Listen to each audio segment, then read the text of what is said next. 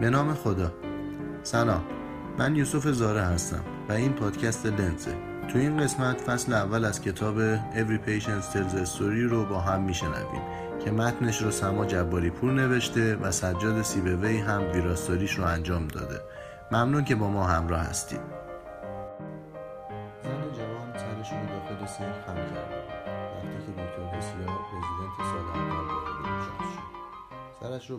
آورد و به پزشک نگاه کرد. اشک روی صورتش جاری شد. ماریا راجرز 22 ساله حقیق کنان گفت فکر نمی کنم بتونم بیشتر از این تاب بیارم. از صبح اون روز که به اورژانس رسیده بود دو تا دارو بهش داده بودن تا استفراغش قطع بشه. چیزی که ماریا رو به بیمارستان کشونده بود. مشخص بود که داروها کارساز نبودن. ماریا میگه این نه ماه اخیر رو همش توی بیمارستان یا مطب پزشک بودم وضعیت سلامتی ماریا تا کریسمس عالی بود.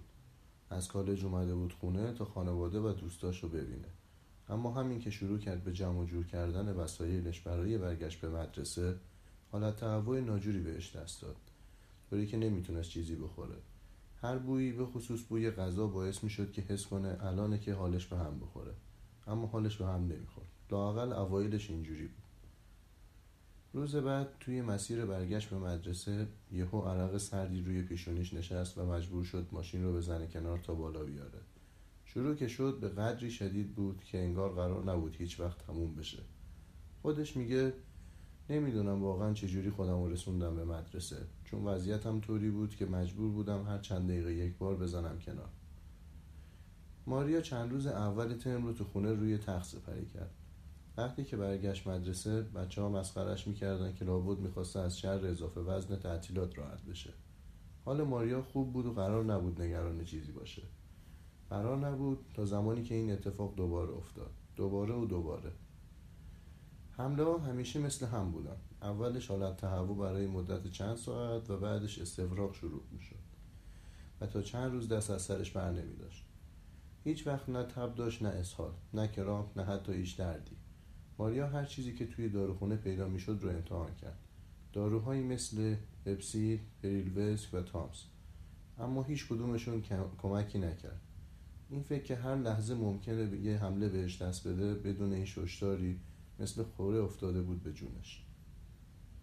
ماریا با هر حمله می‌رفت در مانگاه دکتر اونجا یه تست حاملگی ازش می‌گرفت و وقتی که جواب منفی می‌شد که البته همیشه جواب منفی می‌شد کمی مایع درون وریدی و مقداری کامپوزین بهش تجویز می‌کرد.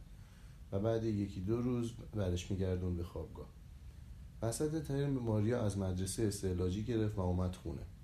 رفت دیدن دکتر همیشگیش اونم چیزی سر در نیاورد و ارجاعش داد به یه متخصص گوارش. آزمایش بعد باریوم، آندوسکوپی و کولونوسکوپی و یه سیتی از شکمش و یکی هم از مغزش براش نوشت. از خونش هم تست گرفتم. برای بررسی بیماری های کبدی، کلیوی و یه عالم بیماری ارسی عجیب و غریب که تا حالا اسمشون رو هم نشنیده بود. اما هیچ چیز غیر عادی نبود. یه متخصص دیگه حد زد که شاید این حملات میگرن شکمی باشن. میگرن مغزی به خاطر جریان خون مغزی غیرعادی ایجاد میشه. با شیوع خیلی کمتر هم ممکنه همین جریان خون غیرعادی برای روده پیش بیاد. باعث حالت تهوع و استفراغ بشه در واقع معادل شکمی میگرن مغزی. این پزشک یه دارو برای پیشگیری از حمله و یه دارو برای وقتی که حمله اتفاق بیفته براش تجویز کرد. وقتی داروها جواب نداد متخصص یه رژیم دارویی دیگه رو امتحان کرد. وقتی اونم جواب نداد ماریا دیگه پیشش نرفت. چیز عجیبی که به حسیا هم گفته بود این بود که در طول این حملات تنها زمانی که کمی حس می‌کرد وضعش بهتر شده وقتی بود که زیر دوش آب گرم وای میسته نه دوش آب سرد. اگه می‌تونست زیر جریان آب خیلی گرم دووم بیاره استفراغش متوقف می‌شد و حالت تهوعش کم کم از بین می‌رفت. چند باری هم که بیمارستان اومده بود به این خاطر بود که از دوش آب گرم استفاده نکرده بود. این اواخر یه دوست پیشنهاد داده بود که ممکنه وضعیتش به خاطر آلرژی غذایی باشه. ماریا یه مدت هیچی نخورد به جز زنجبیل و نمک. و به نظر اومد که جواب داده باشه. برای یه مدتی. اما دو روز پیش با همون حالت تهوع از خواب بیدار شده و از دیروز یک سر استفراغ داشته. صورت ماریا رنگ پریده بود. با چشمایی پف کرده از فرد خستگی و گریه کردن. مریض به نظر می اومد و مضطرب. حسیا ازش پرسید چند وقت یه بار این حملات بهت دست میده. شاید یک بار در ماه. این حمله با دوران قاعدگیت مرتبطن؟ نه. حمله ها بیشتر اوقات بعد از خوردن غذا اتفاق میفتن یا وقتی که گرسنه ای یا خسته یا وقتی که استراب داری. نه نه نه و نه. سلامتی ماریا هیچ مشکل دیگه ای نداشت و هیچ دارویی مصرف نمی‌کرد سوشال اسموکر بود. یه بسته سیگار برای یک هفته گاهن طولانی تر مشروب می‌خورد اکثرا آبجو اکثرا آخر هفته وقتی با دوستاش می‌رفتن بیرون این کارو می‌کرد. مادرش الکلی بود و چند سال پیش فوت شده بود. بعد از ترک کالج با پدر و خواهرش زندگی می‌کرده. اما چند ماه پیش با چند نفر از دوستاش به یه آپارتمان نزدیک اسبا کشی کردن. ماریا هیچ ایبون خونگی نداشته و در سال گذشته هم به جایی سفر نکرده. تا جایی هم که می‌دونه هیچ وقت مسموم نشده. حسیا سری ماریا رو معاینه کرد. صداهای گرگلینگ در معاینه شکمش آروم آرومتر از حالت طبیعی بودن و شکمش تندر، تندرنس ملایمی داشت. اما هر دو اینا می‌تونست نتیجه استفراغ بوده باشه. هیچ علامتی از کیسه صفرایی ملتهب نبود. هیچ نشونه ای از کبد یا تحال متورم وجود نداشت. باقی معاینه کاملا عادی بود. حسیا تعریف می‌کرد که وقتی از اون در خارج شدم می‌دونستم یه چیزی رو از قلم انداختم.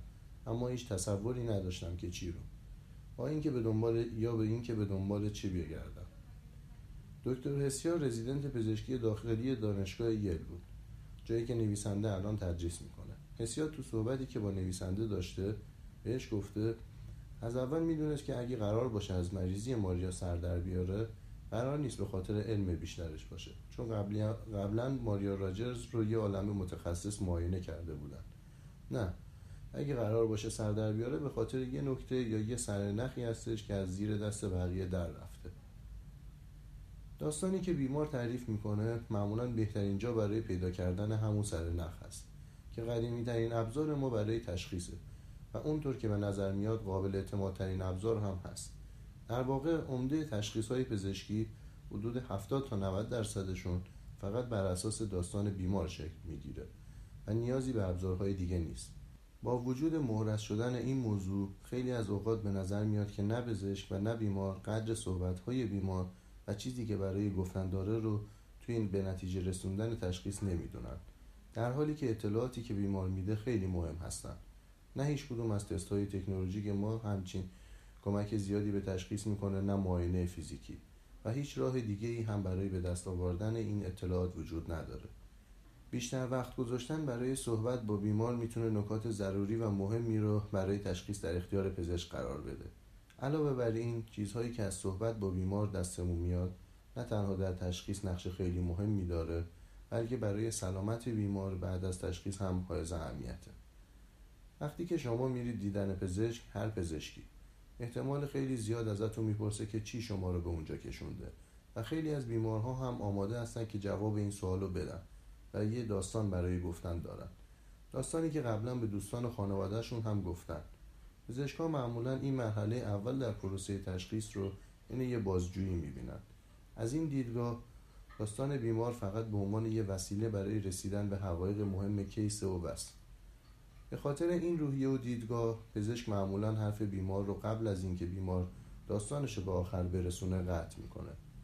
در ضبط ملاقات های پزشک و بیمار وقتی که هر دوشون می‌دونستن صحبتهاشون داره ضبط میشه در بیشتر از 75 درصد موارد پزشک توی همون توضیحات اولیه بیمار از علائم و سپتومهاش حرفش رو قطع میگه توی یک مطالعه پزشک ها قبل از اینکه صحبت بیمار رو قطع کنند به طور میانگین 16 ثانیه به صحبت های بیمار گوش می‌دادند. بعضی از پزشکها فقط بعد از 3 ثانیه گوش دادن وارد صحبت بیمار شده بودند. و همین که داستان داستان توسط پزشک قطع میشه دیگه بیمار تمایلی به ادامه دادن داستانش نداره. طوری که در این ملاقات های ضبط شده پزشک و بیمار فقط, کم، فقط کمتر از دو درصد بیمارها داستانشون رو کامل کرده بودند. در نتیجه پزشک و بیمار معمولا درک کاملا متفاوتی از ویزیت و بیماری دارند. نظرسنجی هایی که از پزشک و بیمار بعد از ملاقاتشون انجام شده نشون داده که معمولا پزشک و بیمار حتی راجع به هدف ویزیت و مشکل بیمار هم اتفاق نظر ندارند. در یک مطالعه بیش از 50 درصد بیماران مصاحبه شده بعد از ویزیتشان با یا پزشکشان علائم و سپتوم هایی داشتند که باعث نگرانیشون بود اما فرصتی پیدا نکرده بودند که با پزشک در میون بگذارند در مطالعات دیگه در 25 تا 50 درصد مواقع پزشک و بیمار راجع به شکایت اصلی همون علتی که بیمار به خاطرش اومده بود توافق نداشتند اینها اطلاعاتی هستند که فقط و فقط از بیمار به دست میان و با این حال با وجود گذشت سالها پزشکها در به دست آوردن شکست می‌خورند. دکتر بالینت یکی از اولین نویسنده ها در این حوزه هشدار میده که اگه سوال بپرسید جواب می‌گیرید نه چیز دیگه ای چیزی که با پرسیدن به دست نمیارید داستان بیماره.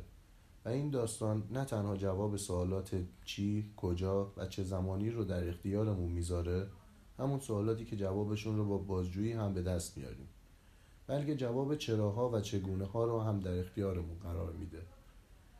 مدل بازجویی یه سری فرضیات رو در مورد علائم و بیماری در اختیارمون می‌ذاره. با وجود اینکه ممکنه این فرضیات برای اکثر افراد با این علائم مشخص صدق کنه اما ممکنه برای این شخص شخیص خاص صدق نکنه. کارگاه بزرگ افسانه شرلوک هولمز راجع به تفاوت بین اعمال و افکار اشخاصی که مقایر با میانگین جامعه هستند صحبت می‌کنه. هولمز به واتسون میگه که با وجود اینکه ممکنه بتونی با دقت و صحت بگی که مردم عادی و میانگین جامعه چیکار قراره بکنن اما هیچ وقت نمی‌تونی پیش بینی کنی که یک شخص خاص قراره چیکار بکنه. این تفاوت بین یک شخص با میانگین جامعه ممکنه آشکار نشه. اگر که پزشک چیزی نپرسه. پزشک معروف ویلیام اوسلر به شاگردانش می‌گفت دانستن اینکه چه نوع مریضی بیماری دارد خیلی مهمتر از دانستن این است که مریض چه نوع بیماری دارد.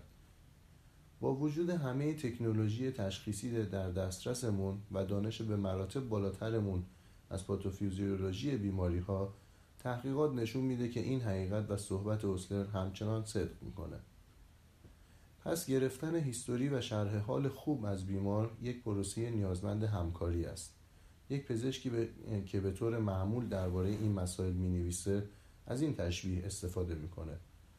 گرفتن یک هیستوری خوب مثل همکاری دو نفر نویسنده برای نوشتن یک دست نوشته میمونه که مدام پیشنویس های داستان رو با همدیگه رد و بدل می‌کنن تا زمانی که بالاخره هر دوشون قانع بشن و مورد قبول هر دوشون باشه. چیزی که بیمار به این پروسه میاره خاص و منحصر به فرده. واقعیت های خاص و شخصی از زندگی و بیماری. و چیزی که پزشک با خودش میاره دانش و درکی هست که بهش کمک می‌کنه تا داستان را نظم بده.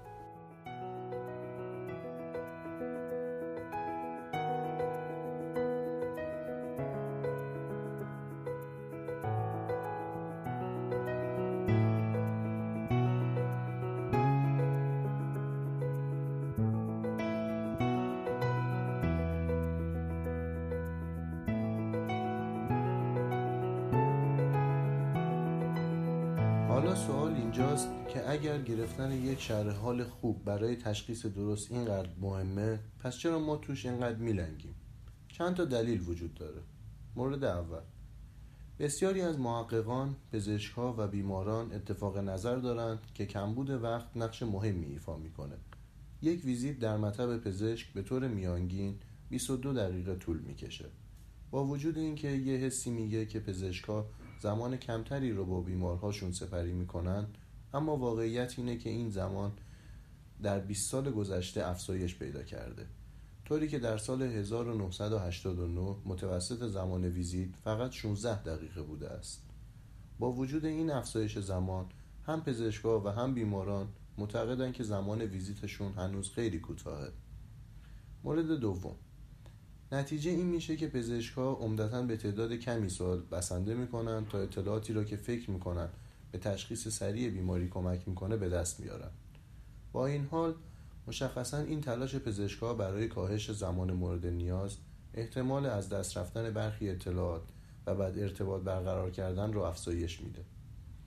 مثل خیلی از میانبرها این میانبر هم آخرش زمان بیشتری می‌بره نسبت به حالتی که بیمار بتونه خودش داستانش رو تعریف بکنه. طبق مطالعات گرفتن شرح حال خوب منجر میشه که پزشک آزمایش های کمتر و ارجاعات کمتری رو درخواست بده بدون اینکه زمان بیشتری صرف بشه. حتی طبق بعضی از مطالعات گرفتن شرح حال خوب می‌تونه زمان ویزیت رو کمتر هم بکنه. به علاوه منجر میشه که رضایت بیمار بیشتر پایبندی به درمان بیشتر رفع علائم سریعتر بوده و موارد حقوقی کمتر پیش بیاد. مورد سوم. نبود آموزش نیز می‌تواند در این مشکل دخیل باشد. پزشکان دو سال از دوران تحصیل رو در کلاس, کلاس ها میگذرونند یاد می‌گیرند که چطور فرایند بیماری ها رو شناسایی و دستبندی کنند و علائم رو با ماهیت بیماری های شناخته شده تطابق بدن اما تا چند وقت پیش ندرتا برنامه آموزشی برای یادگیری نحوه به دست آوردن اطلاعات وجود داشت. چرا؟ چون فرض بر این بود که این مهارت نیاز به آموزش ندارد. همچنین یک تصوری هم وجود داشته که پیشرفت تکنولوژی در تشخیص وابستگی و نیاز ما به این گونه اطلاعات شخصی رو کاهش خواهد داد. در حالی که مطالعات نشان میدن که هیچ کدام از این فرض و تصور درست نیست و همکنون بسیاری از دانشکده های پزشکی علاقمند به برگزاری کلاس هایی در حیطه ارتباط پزشک و بیمار هستند. حتی از سال 2004 دانشجویان پزشکی برای گرفتن مجوز تبابت باید مهارت خود در گرفتن شرح حال از بیمار را نشان دهند. نسل جدیدی از پزشکان ممکن از این ابزار استفاده نکنند اما حداقل مهارت استفادهش رو دارند. مورد چهار. نهایتا خیلی از دکترها با احساساتی که در برخی اوقات در بیماری دخیل هست احساس راحتی نمی کنند. وقتی بیمار داستان خودش رو تعریف می‌کنه معمولا دنبال اشاره ای از پزشک است که چه نوع اطلاعاتی بده. مدل بازجویی به بیمار میگه که تنها چیزی که نیاز هست فکت ها هستند و بست در حالی که بیماری معمولا چیزی بیشتر از یه سری از علائم هستش. تجربه بیمار بودن خیلی از مواقع با احساسات و معانی در هم بافته شده که به تجربه بیمار و درکش از بیماری رنگ و شکل میده. طوری که برای پزشک غیر منتظره و غیر قابل تصور است. به عنوان مثال هیستوری خانوادگی از بیماری قلبی یا سرطان ممکن منجر بشه که بیمار یک علامتی رو کوچک نمایی بکنه. در ادامه نویسنده میگه این اواخر یک تماس تلفنی از یه دوست داشته. یه مردی در اواخر دهه پنجم زندگیش که پدرش بیماری قلبی داشت. این دوستش زمان بالا رفتن از تپه درد قفسه سینه می‌گرفت و گمان می‌کرد که آسم دوران بچگیش هست که عود کرده و خیلی شوکه شد وقتی که بهش پیشنهاد داده که بره سراغ متخصص قلب. بعدا مشخص شد که دو تا شریان بلوکه داشت که باز شدن و درد سینهش کاملا برطرف شد. در حالی که همین هیستوری خانوادگی ممکنه باعث بشه که شخص دیگه بیش از شدت واقعی یک علامت و سپتوم بهش اهمیت بده و بزرگ نماییش بکنه. نویسنده میگه یه تعداد بیمار داره که یه عالمه آزمایش دادن به خاطر نگرانیشون از بابت درد سینه. و این موضوع که آزمایش های قبلی هیچ بیماری قلبی را نشون نداده به هیچ عنوان به این افراد آرامش و اطمینان خاطر نمیده. مسائل اقتصادی هم ممکنه طرز بیان داستان توسط بیماران رو تحت تاثیر قرار بده. نگرانی ها راجع به معنای اجتماعی علائم حتی می‌تونه یه تشخیص مستقیم و ساده رو پیچیده کنه. در ادامه نویسنده یه داستان کوچیک تعریف می‌کنه و میگه یه بیمار زمانی که رزیدنت بودم برای معاینه فیزیکی اومده بود. جوان و سالم بود. وقتی که کارم تموم میشه و آماده می‌شدم که برم سراغ مریض بعدی ناگهان راجع به یه زایه پوستی در کفل ازم پرسید. ازم مستربانه پرسید این می‌تونه به خاطر حرکت دراز نشست روی زمین سفت باشه؟ سریعا به زایه نگاه کردم. یه تاول کوچک بین کفلش بود. بهش اطمینان دادم که بله امکانش هست. متوجه شدم که راجع به زایه نگران به نظر میاد. اما سوال بیشتری نپرسیدم. یا معاینه بیشتری انجام ندادم. چون داشتم از برنامه زمانی عقب میافتادم. وقتی که زایه چند ماه بعد دوباره ظاهر شد اون دختر مطمئن شد که توی مسافرتش با دوست پسرش که اصراری بر استفاده از کاندوم نداشته هرپس تناسلی بهش منتقل شده. عود زایه تشخیص اصلی رو به سمت هرپس هدایت می‌کنه. یه تشخیص کاملا مشخص و مستقیم از دستم در رفته بود. چون اونقدری عجله داشتم که نتونستم دلیل نگرانیش رو تشخیص بدم و حلش کنم. و اون دختر هم اونقدری خجالت زده بود که نتونست این هیستوری دوم رو هم به هم بگه. این اتفاق همیشه میفته که قطعا تو ایران به دلایل مختلف پتانسیل بروز این حالت به مراتب بیشتره. نویسنده میگه چند سال پیش یه تماس تلفنی از یه تهیه کننده دریافت کردم. یه برنامه تلویزیونی بر اساس قسمتی از ستونی که در مجله نیویورک تایمز نوشته بودم ساخته بود و می‌خواست بدونه که تمایل دارم مشاور این برنامه جدید تلویزیونی باشم یا نه. داستان راجع به پزشک بد اخلاقی بود که تو تشخیص دادن حرف نداشت. منم قبول کردم که توی برنامه همکاری کنم با تصور اینکه قرار نیست چندان طول بکشه. این برنامه همون سریال دکتر هاوس شد که خیلی سریع مخاطب مشتاق و علاقه من پیدا کرد. در این برنامه دکتر جورج هاوس ارزشی برای هیستوری و شرح حال بیمار قائل نیست. در حقیقت این پزشک مدام به کارآموزهای خودش میگه که نباید توصیفی که بیمار از بیماریش و علائمش داره رو باور کنند چون هر کسی دروغ میگه.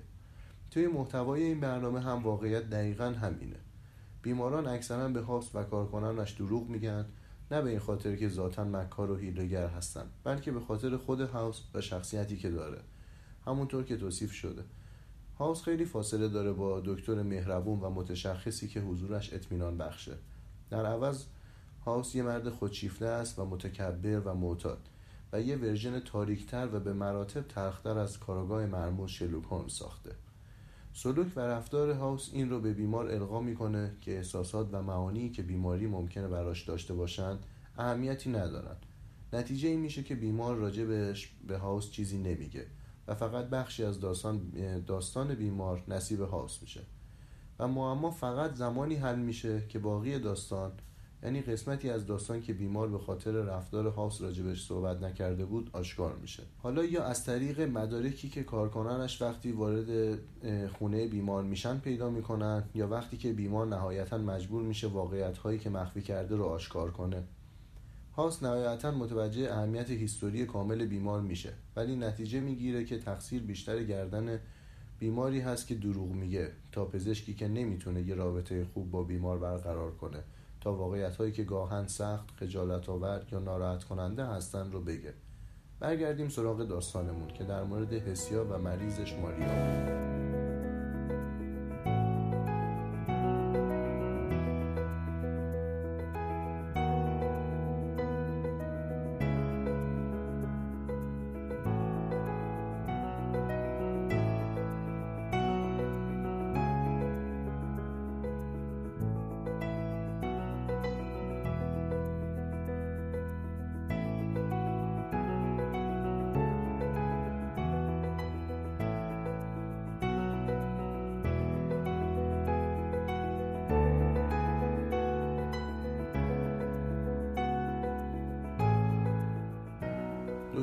هسیا از اول کار می‌دونست که اگه قرار باشه بفهمه دلیل دوره های تهوع و استفراغ ماریا راجرز چیه قراره به خاطر چند تا بخش کلیدی از هیستوری بیمار باشه که از زیر دست بقیه در رفته.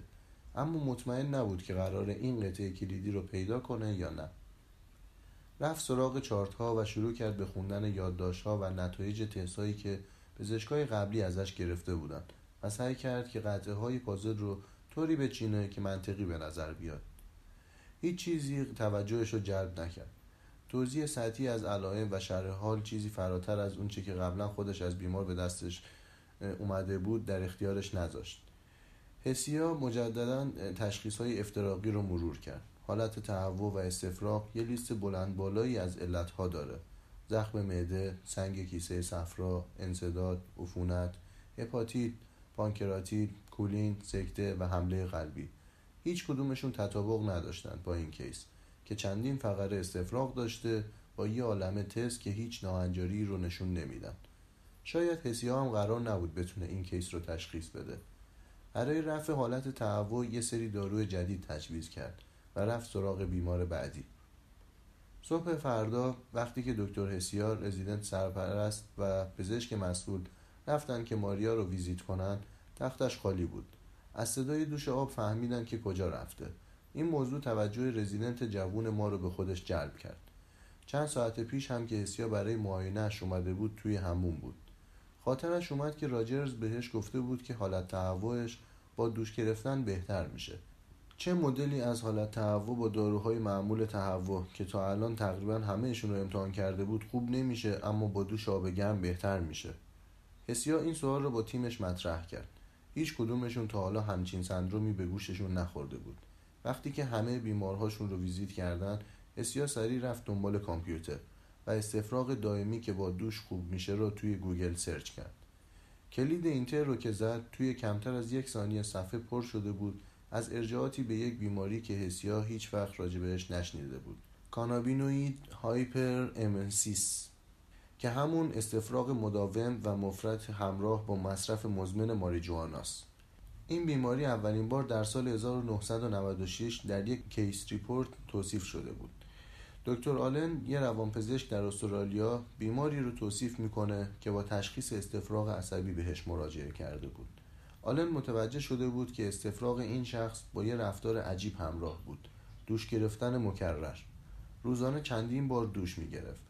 آلن همچنین متوجه شده بود که علائم بیمار وقتی که دوران درمان رو توی بیمارستان میگذرونه بهتر میشه. اما وقتی به خونه برمیگرده عود می‌کنه. بیمار تاریخچه طولانی از مصرف سنگین ماریجوانا داشته و آلن این فرض رو ارائه کرد که احتمالا این وضعیت استفراغ با ماریجوانا تحریک میشه. در طول چندین سال بعد آلن متوجه الگوهای مشابه در بیماران دیگه ای هم شد.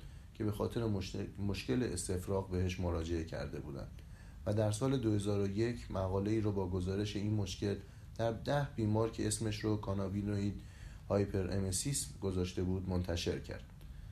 هر کدوم از بیماران روزانه ماریجوانا دود می‌کردند و هر کدومشون دچار حالت تهوع و استفراغ متناوب شده بودند. همشون سالها قبل از شروع علائم ماریجوانا مصرف می‌کردند. و به طور قابل توجهی نه نفر از این ده نفر ادعا می‌کردند که دوش آب گرم علائمشون رو بهتر می‌کرد. وقتی که هر چیز دیگه ای جوابگو نبود. همه علائم برطرف شدند وقتی که بیماران مصرف ماریجوانا رو متوقف کردند و بعدا در سه نفر از این ده نفر که دوباره مصرف ماریجوانا رو شروع کرده بودند علائم مجدد ظاهر شد. در ادامه هم case report های دیگه ای از جاهای مختلف از دنیا گزارش شد. ممکن بود این عامل آزاردهنده بیمار حسیا باشه؟ اصلا ماریو راجرز ماریجوانا مصرف می‌کرد. حسیا با عجله به اتاق بیمار برگشت. بیمارش با حوله دورش و با موهای خیس روی تخت نشسته بود. بله ماریا خیلی از اوقات ماریجوانا مصرف می‌کرد. شاید نه هر روز اما خیلی از روزها. تشخیص قطعی شد. حداقل در نظر حسیا. پزشک جوان احساس موفقیت می‌کرد. اون به جواب رسیده بود وقتی که حتی متخصص ها هم ماریا رو جواب کرده بودند. این واقعا یکی از بزرگترین افتخارات در پزشکی هست. اینکه قطعه های داستان بیمار را طوری کنار هم بچینی که تشخیص به دست بیاد. بسیار هیجان زده چیزی که تو اینترنت پیدا کرده بود رو برای بیمار توضیح داد. اینکه احتمال خیلی بالایی وجود داره که ماریجوانا باعث تهوعش بشه. دورانی که توی بیمارستان بود و ماریجوانا مصرف نمی‌کرد حالش بهتر می‌شد. اما وقتی که به خونه برمیگشت و دوباره مواد رو مصرف می‌کرد حالت تهوعش عود می‌کرد. همه کاری که باید انجام می‌داد این بود که بیخیال ماریجوانا بشه تا علائمش برای همیشه درمان بشن. این داستان که از نظر حسیا خیلی عاقلانه و منطقی بود برای زنی که هر روز این داستان رو زندگی می‌کرد چندان عاقلانه نبود. واکنش ماریا فوری قاطعانه و برای حسیا شک کننده بود. ماریا با لحن تند و عصبی گفت این خیلی احمقانه است. اصلا تو کتم نمیره. ماریا خیلی از آدما رو میشناخت که خیلی بیشتر از اون مارجوانا مصرف می‌کردند اما این شکلی مریض نشده بودند حسیا چجوری قرار بود اینو براش توضیح بده؟ ماریا می‌گفت تازه مگه قرار نیست ماریجوانا حال کسایی رو که شیمی درمانی می‌کنن بهتر کنه؟ چرا ماریجوانا حالت تهوع اونا رو کم می‌کنه اما برای من عامل تهوع مدرک حسیا چی بود؟ از کجا می‌خواست حرفی رو که می‌زنه اثبات کنه؟ حسیا از عصبانیت بیمارش متحیر شده بود. فکر می‌کرد که این زن جوان از شنیدن این خبر که صرفا متوقف کردن مصرف ماریجوانا بیماری وخیمش رو درمان می‌کنه بهت زده شده بود. چرا ماریا انقدر عصبانی بود؟ فکر می‌کرد که این زن جوان از شنیدن این خبر که صرفا متوقف کردن مصرف ماریجوانا بیماری وخیمش رو درمان می‌کنه بهت زده بشه. چرا ماریا انقدر عصبانی بود؟ بعدتر همون صبح حسیا به پزشک مسئول و رزیدنت گفت گفتش راجع به چیزی که پیدا کرده بود و اینکه بیمار چقدر عصبی شده بود. از نظر باقی پزشکان مسئول بیمار هم صحبت حسیا منطقی بود. مصرف ماریجوانا دوره‌ای بودن علائم و قدرت تسکین دوش آب گرم همش با هم جور در می اومد ولی چجوری قرار بود بیمار رو قانع کنند؟ هیچ وقت فرصتش رو پیدا نکردن که بیمار رو قانع کنند. ماریا روز بعد بیمارستان رو ترک کرد. چند هفته بعد ماریا گزارش کرد که حالت تهوعش دوباره شروع شده. بله ماریا دوباره شروع کرده بود به مصرف ماریجوانا و باور نداشت که اوضاعش ربطی به ماریجوانا داشته باشه. اون دوباره توسط یه متخصص گوارش تو دانشگاه یل ویزیت شد. نویسنده میگه بعدا که با حسیا صحبت کرده بهش گفت که پزشکای اونجا هم یه عالمه تست درست مثل همونهایی که پزشکای قبلی خواسته بودن تجویز کردن. تعجب باور نبود که نتیجه تست ها هیچ فرقی نداشت. اما از نظر ماریا مشکلی که داشت هنوز یه معما باقی مونده بود.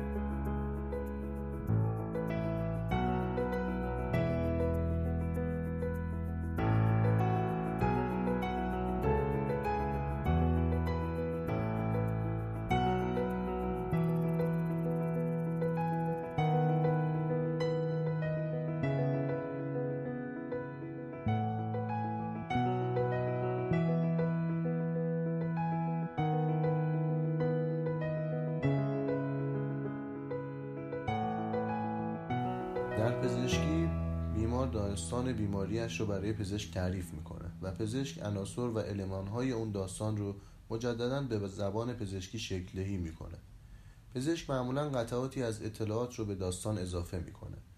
قطعه هایی که با سوالات، معاینای بدن و آزمایش های انجام شده دونه دونه جمع آوری شدن و نتیجه کار یه داستان منطقی آب در میاد. جایی که همه قطعه های پازل کنار هم به یه تشخیص منحصر به فرد منتهی میشن. اما داستان بیماری اینجا تموم نمیشه. حالا که تشخیص داده شد پزشک باید یک بار دیگر داستانی که ساخته داستانی که به تشخیصش کمک کرده رو شکلهی و ترجمه کنه. این بار به زبان بیمار. تا بیمار بتونه درک کنه که چه اتفاقی براش افتاده و این داستان رو به داستان بزرگتر زندگیش پیوند بده. فقط زمانی که بیمار بیماری، عللش، درمانش و معنیش رو بفهمه میشه ازش انتظار داشت که چیزی که برای بهتر شدن حالش نیاز هست رو انجام بده. مطالعات مکررن نشون دادن که هر چقدر فهم بیمار از بیماری و درمانش بالاتر باشه بیشتر احتمال داره که بتونه نقش خودش رو توی درمان ایفا کنه. عمده این مطالعات روی افراد مبتلا به دیابت انجام شدن. بیمارانی که متوجه بیماریشون هستند و درکش می‌کنن نسبت به کسایی که درکی از بیماریشون ندارند خیلی بیشتر احتمال داره که طبق نصیحت پزشک رژیم غذاییشون رو تغییر بدن و داروهاشون رو سر وقت مصرف کنند. قابل درکه مصرف دارو با یه قاعده منظم کار چندان راحتی نیست. مخصوصا که مصرف منظم دارو در بیماری های مزمنی که عمدتا در سال خوردگی بروز می‌کنند شایع تره و مصرف منظمش برای سالمندان سختتر. به تعهد بیمار نیاز داره. به یه انگیزه. دیده شده که درک بهتر بیمار پایبندی به درمان رو به طور چشمگیری بالا می‌بره.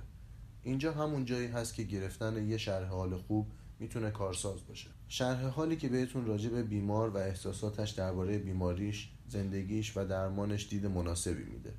برگردیم به ماجرای ماریا. حسیا به نویسنده گفته بود که چقدر حیرت زده شده بود وقتی که بیمار توصیف بیماریشو نپذیرفت. اینکه ماریجوانا به وضعیت بیمار و حالت تهوعش مرتبطه در نظر حسیا خیلی واضح و مبرهم بود. اما از نظر ماریا نه. شاید هیچ راهی وجود نداشت که حسیا بتونه ماجرا رو جوری توضیح بده که ماریا قبول کنه. داستانی که حسیا برای این بیمار تعریف کرده بود داستان پزشک بود که بر مبنای مشاهدات و تحقیقاتی بود که باعث شده بود حسیا به تشخیص برسه. خلای کار حسیا این بود که ورژن بیمار از داستان نسخه از داستان که برای بیمار ملموس باشه رو نساخته بود و در ادامه بیمار بیمارستان رو ترک کرد و شانس پزشکا برای فهمیدن اینکه چطور می‌تونن بهش برای فهم بیماریش کمک کنن رو از بین برد. حسیا بعد از اون سعی کرد که با ماریا در تماس باشه اما چند ماه بعد شماره موبایلی که داده بود از دسترس خارج شد. با رد کردن یه تشخیص و درمان پیشنهادیش ماریا همچنان از مرضی رنج می‌بره که نه اسمی براش داره و نه علاجی. یکی از مهمترین و قدرتمندترین ابزارهای یک پزشک در تواناییش برای بازگو کردن داستان بیمار به خودش به شکلی که به بیمار اجازه بده که بفهمه بیماریش چیه و چه معنی داره نهفته شده. اگه این کار با موفقیت انجام بشه این هدیه به بیمار کمک می‌کنه تا دانسته جدیدش رو به داستان بزرگ زندگیش پیوند بزنه.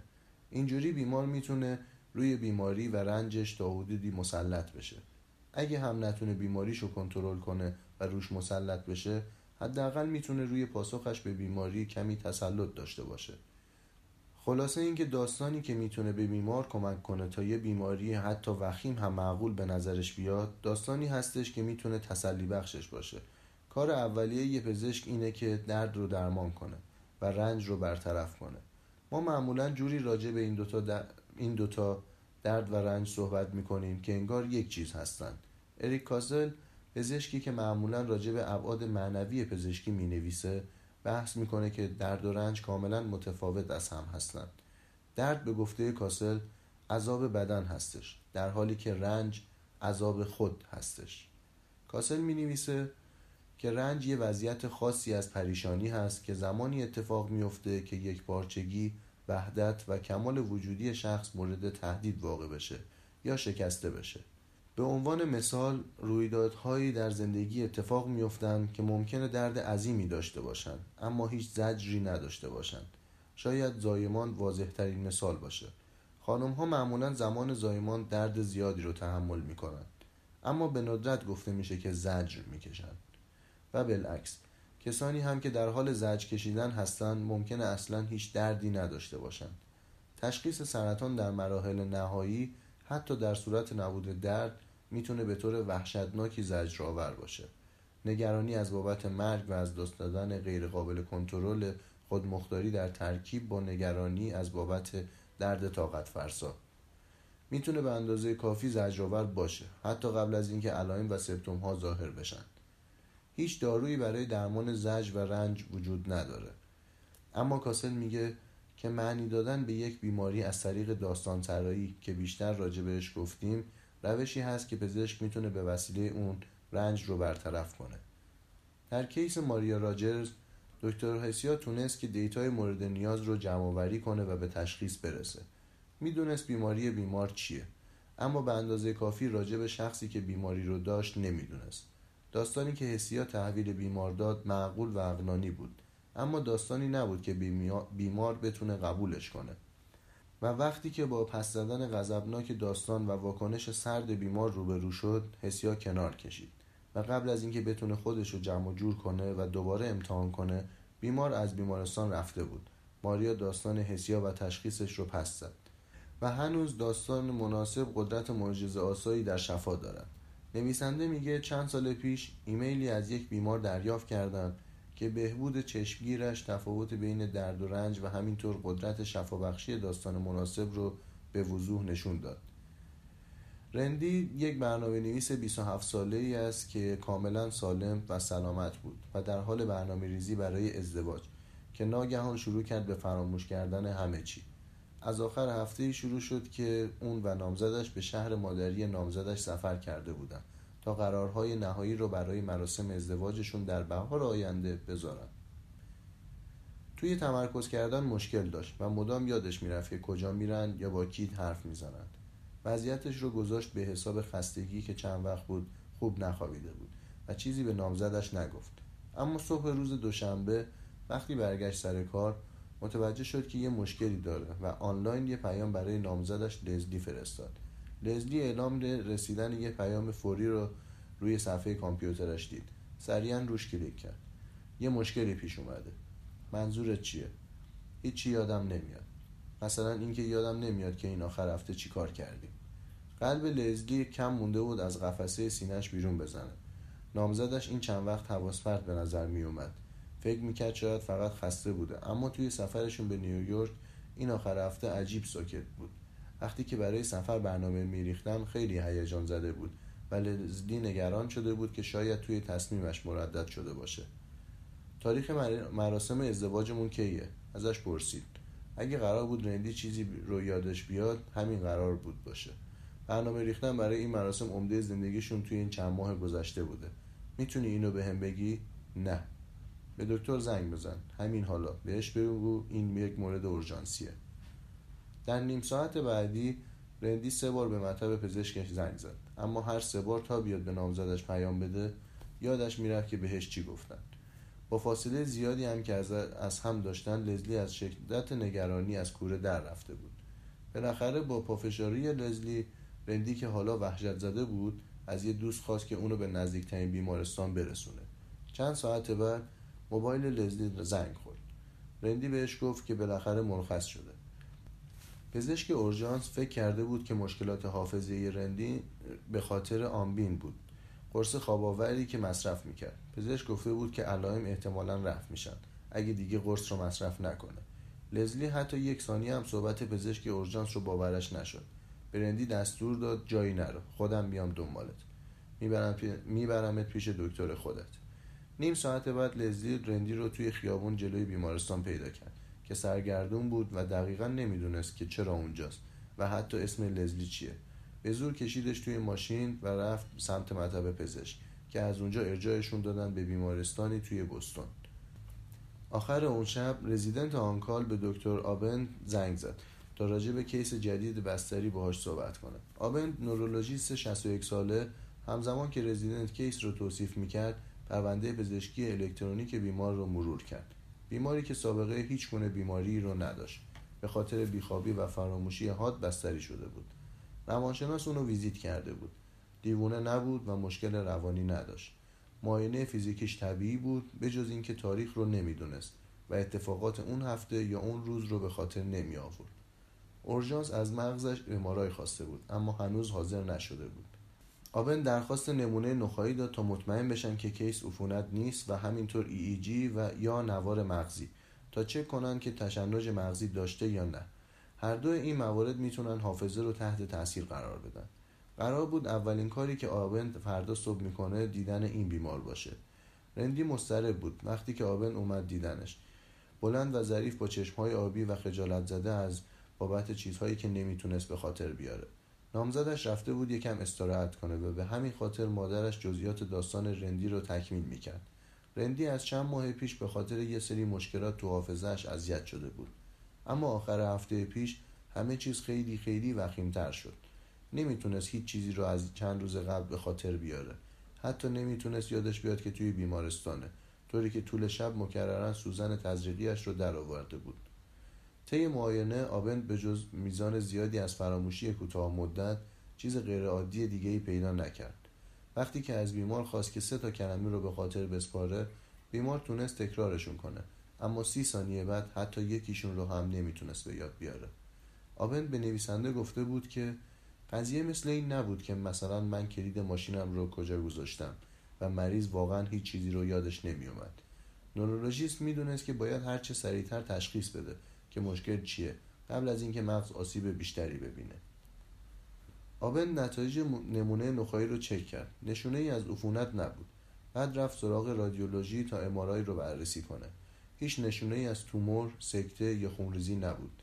چیزی که امارای نشون داد یه سری نواحی سفید روشن توی لوب تمپورال هر دو طرف مغز بود که در حالت عادی خاکستری هستند فقط تعداد معدودی بیماری وجود داره که چنین آسیبی رو ایجاد می‌کنه. یک انسفالیت ویروسی عفونت مغزی که معمولا با ویروس herpes simplex ایجاد میشه که شایع ترین عامل هست. دو بیماری های autoimmune مثل لوپوس می‌تونن چنین ناهنجاری رو ایجاد کنن. سه سرطان های خاصی هم می‌تونن این حالت رو به وجود بیارن. معمولا سرطان ریه معمولا توی سالمندانی که سیگار می‌کشن. علائم این مرد جوان تدریجا در دو ماه ظاهر شدن. این موضوع از نظر آبن احتمال عفونتی مثل هرپس رو خیلی پایین می آورد.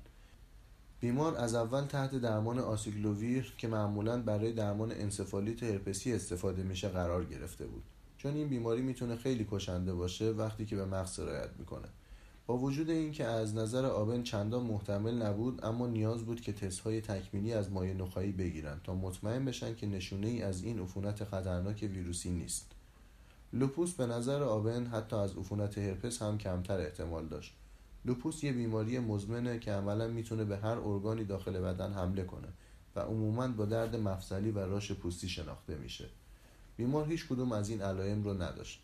با این حال ممکن بود که این مشکل مغزی اولین علامت این بیماری پیچیده باشه. این حالت غیر معموله اما فراموشی زیاد مرد جوان هم غیر معموله با وجود اینکه سرطان یه علت غیرمعمول برای این نوع از آسیبه اما از نظر آبند برای این بیمار معتبرترین حالت بود. حتی افراد غیر سیگاری هم می‌تونن سرطان ریه بگیرن و سرطان های دیگه هم می‌تونن همین نوع از آسیب مغزی رو ایجاد کنند و اگه این علائم به خاطر سرطان باشن شانس بالایی وجود داره که با درمان کنسر این علائم هم برطرف بشن. آبن از سینه شکم و لگن سیتی خواست. درخواست همه این اسکن ها عدم اطمینان راجع به اینکه دنبال چی هستیم و کجا ممکنه باشه رو نشون میده. اما آبن مطمئن بود که وقت برای اشتباه کردن ندارند و به همین خاطر تمام اسکن ها رو درخواست داد. نتایج تست ها چند روز بعد آماده شد. دچار تشنج مغزی نشده بود. علت ویروس نبود. لوپوس نبود. هرچند, هرچند قبل از رسیدن نتیجه آزمایشات اونا جواب رو می‌دونستن. سیتی از سینه رندی یه توده بزرگ رو نشون می‌داد. اما نه توی ریه هاش بلکه توی فضای بینشون. مدیاستینوم بیوپسی تشخیص رو نهایی کرد. لنفوم هاچکینز سرطانی که به سیستم ایمنی حمله می‌کنه. وضعیتی که رندی داشت سندروم پارانئوپلاستیک گفته میشه. آرزه نادری که طیش آنتیبادی های علیه کنسر به سلول های سالم مغز حمله می‌کنند. رندی برای کاهش حجم توده جراحی شد. و بعد شیمی درمانی را شروع کرد و به تدریج و به طور چشمگیری حافظه شروع کرد به بهتر شدن. اما سفرش به نیویورک همچنان مبهم باقی موند و تنها خاطرش از هفته طولانی بستریش توی بیمارستان لحظه که پرستار بهش گفت که قراره بره خونه. نامزدش روزی رو که متوجه شد حال رندی داره بهتر میشه رو به خاطرش هست. چند هفته بعد از ترخیص از بیمارستان بود. لزلی به رندی یادآوری کرد که قرار بود موهاش کوتاه کنه. و رندی بهش گفت که روز قبل می‌خواسته بره سلمونی. اما صف سلمونی خیلی طولانی بود. نویسنده میگه وقتی به رندی بعد از دریافت ایمیلش زنگ زدم هنوز چندان نمی‌تونست سختی که کشیده بود رو به خاطر بیاره. اما بیماریش و روندش رو درک کرده بود. یه پزشک از جمعیت پزشکان برای کمک بهش داوطلب شد. مارک وین دانشجوی پزشکی در بریگام بود که مجذوب رندی و بیماریش شده بود. وین مشتاقانه راجع به بیماری مطالعه کرد. case report هایی از بیماران دیگه با تظاهر بالینی مشابه رو ردیابی کرد و مکرر پیش رندی و لزلی برگشت تا همش رو براشون توضیح بده. مارک و رندی با کمک همدیگه تونستن برای این تشخیص داستانی بسازن که برای هر دوشون قابل درک بود. رندی برام تعریف می‌کنه که هیچ وقت دردی نداشت اما متنفر بود از اینکه هر پنج دقیقه یه بار ذهنش مثل یک تخت سفید خالی می‌شد. چشمای نگران افرادی که براش عزیز بودن آزارش می‌داد. متنفر بود از اینکه تصوری نداره از اینکه حتی خودش کیه. رندی داستانی را که وین براش تعریف کرده بود با آغوش باز پذیرفت. لزلی باید مدام جزئیات داستان رو بهش یادآوری می‌کرد. اما یادش میموند که سرطان داره.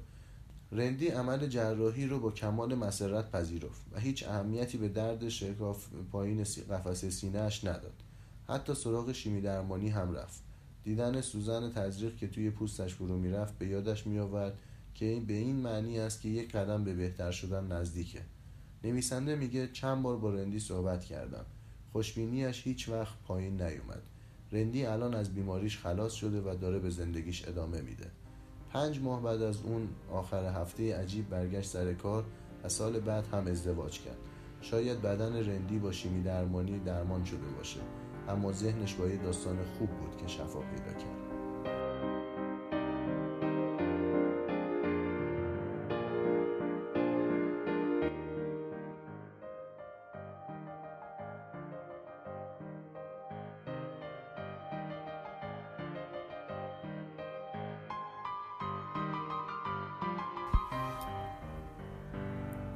یکی از اپیزودهای پادکست لنز بود. مربوط به بخش فصل اول از کتاب Every Patient a Story. امیدوارم که لذت برده باشید. نظرتون چی بود؟ اگر انتقاد یا پیشنهادی دارید یا می‌خواید با همون همکاری بکنید حتما به همون بگید. پادکست لنز کاری است از تیم مدیکیشن که هسته اصلیش رو بچه های ورودی 97 پزشکی تهران تشکیل میدن. به امید گسترش فرهنگ مطالعه. خدا حافظتون.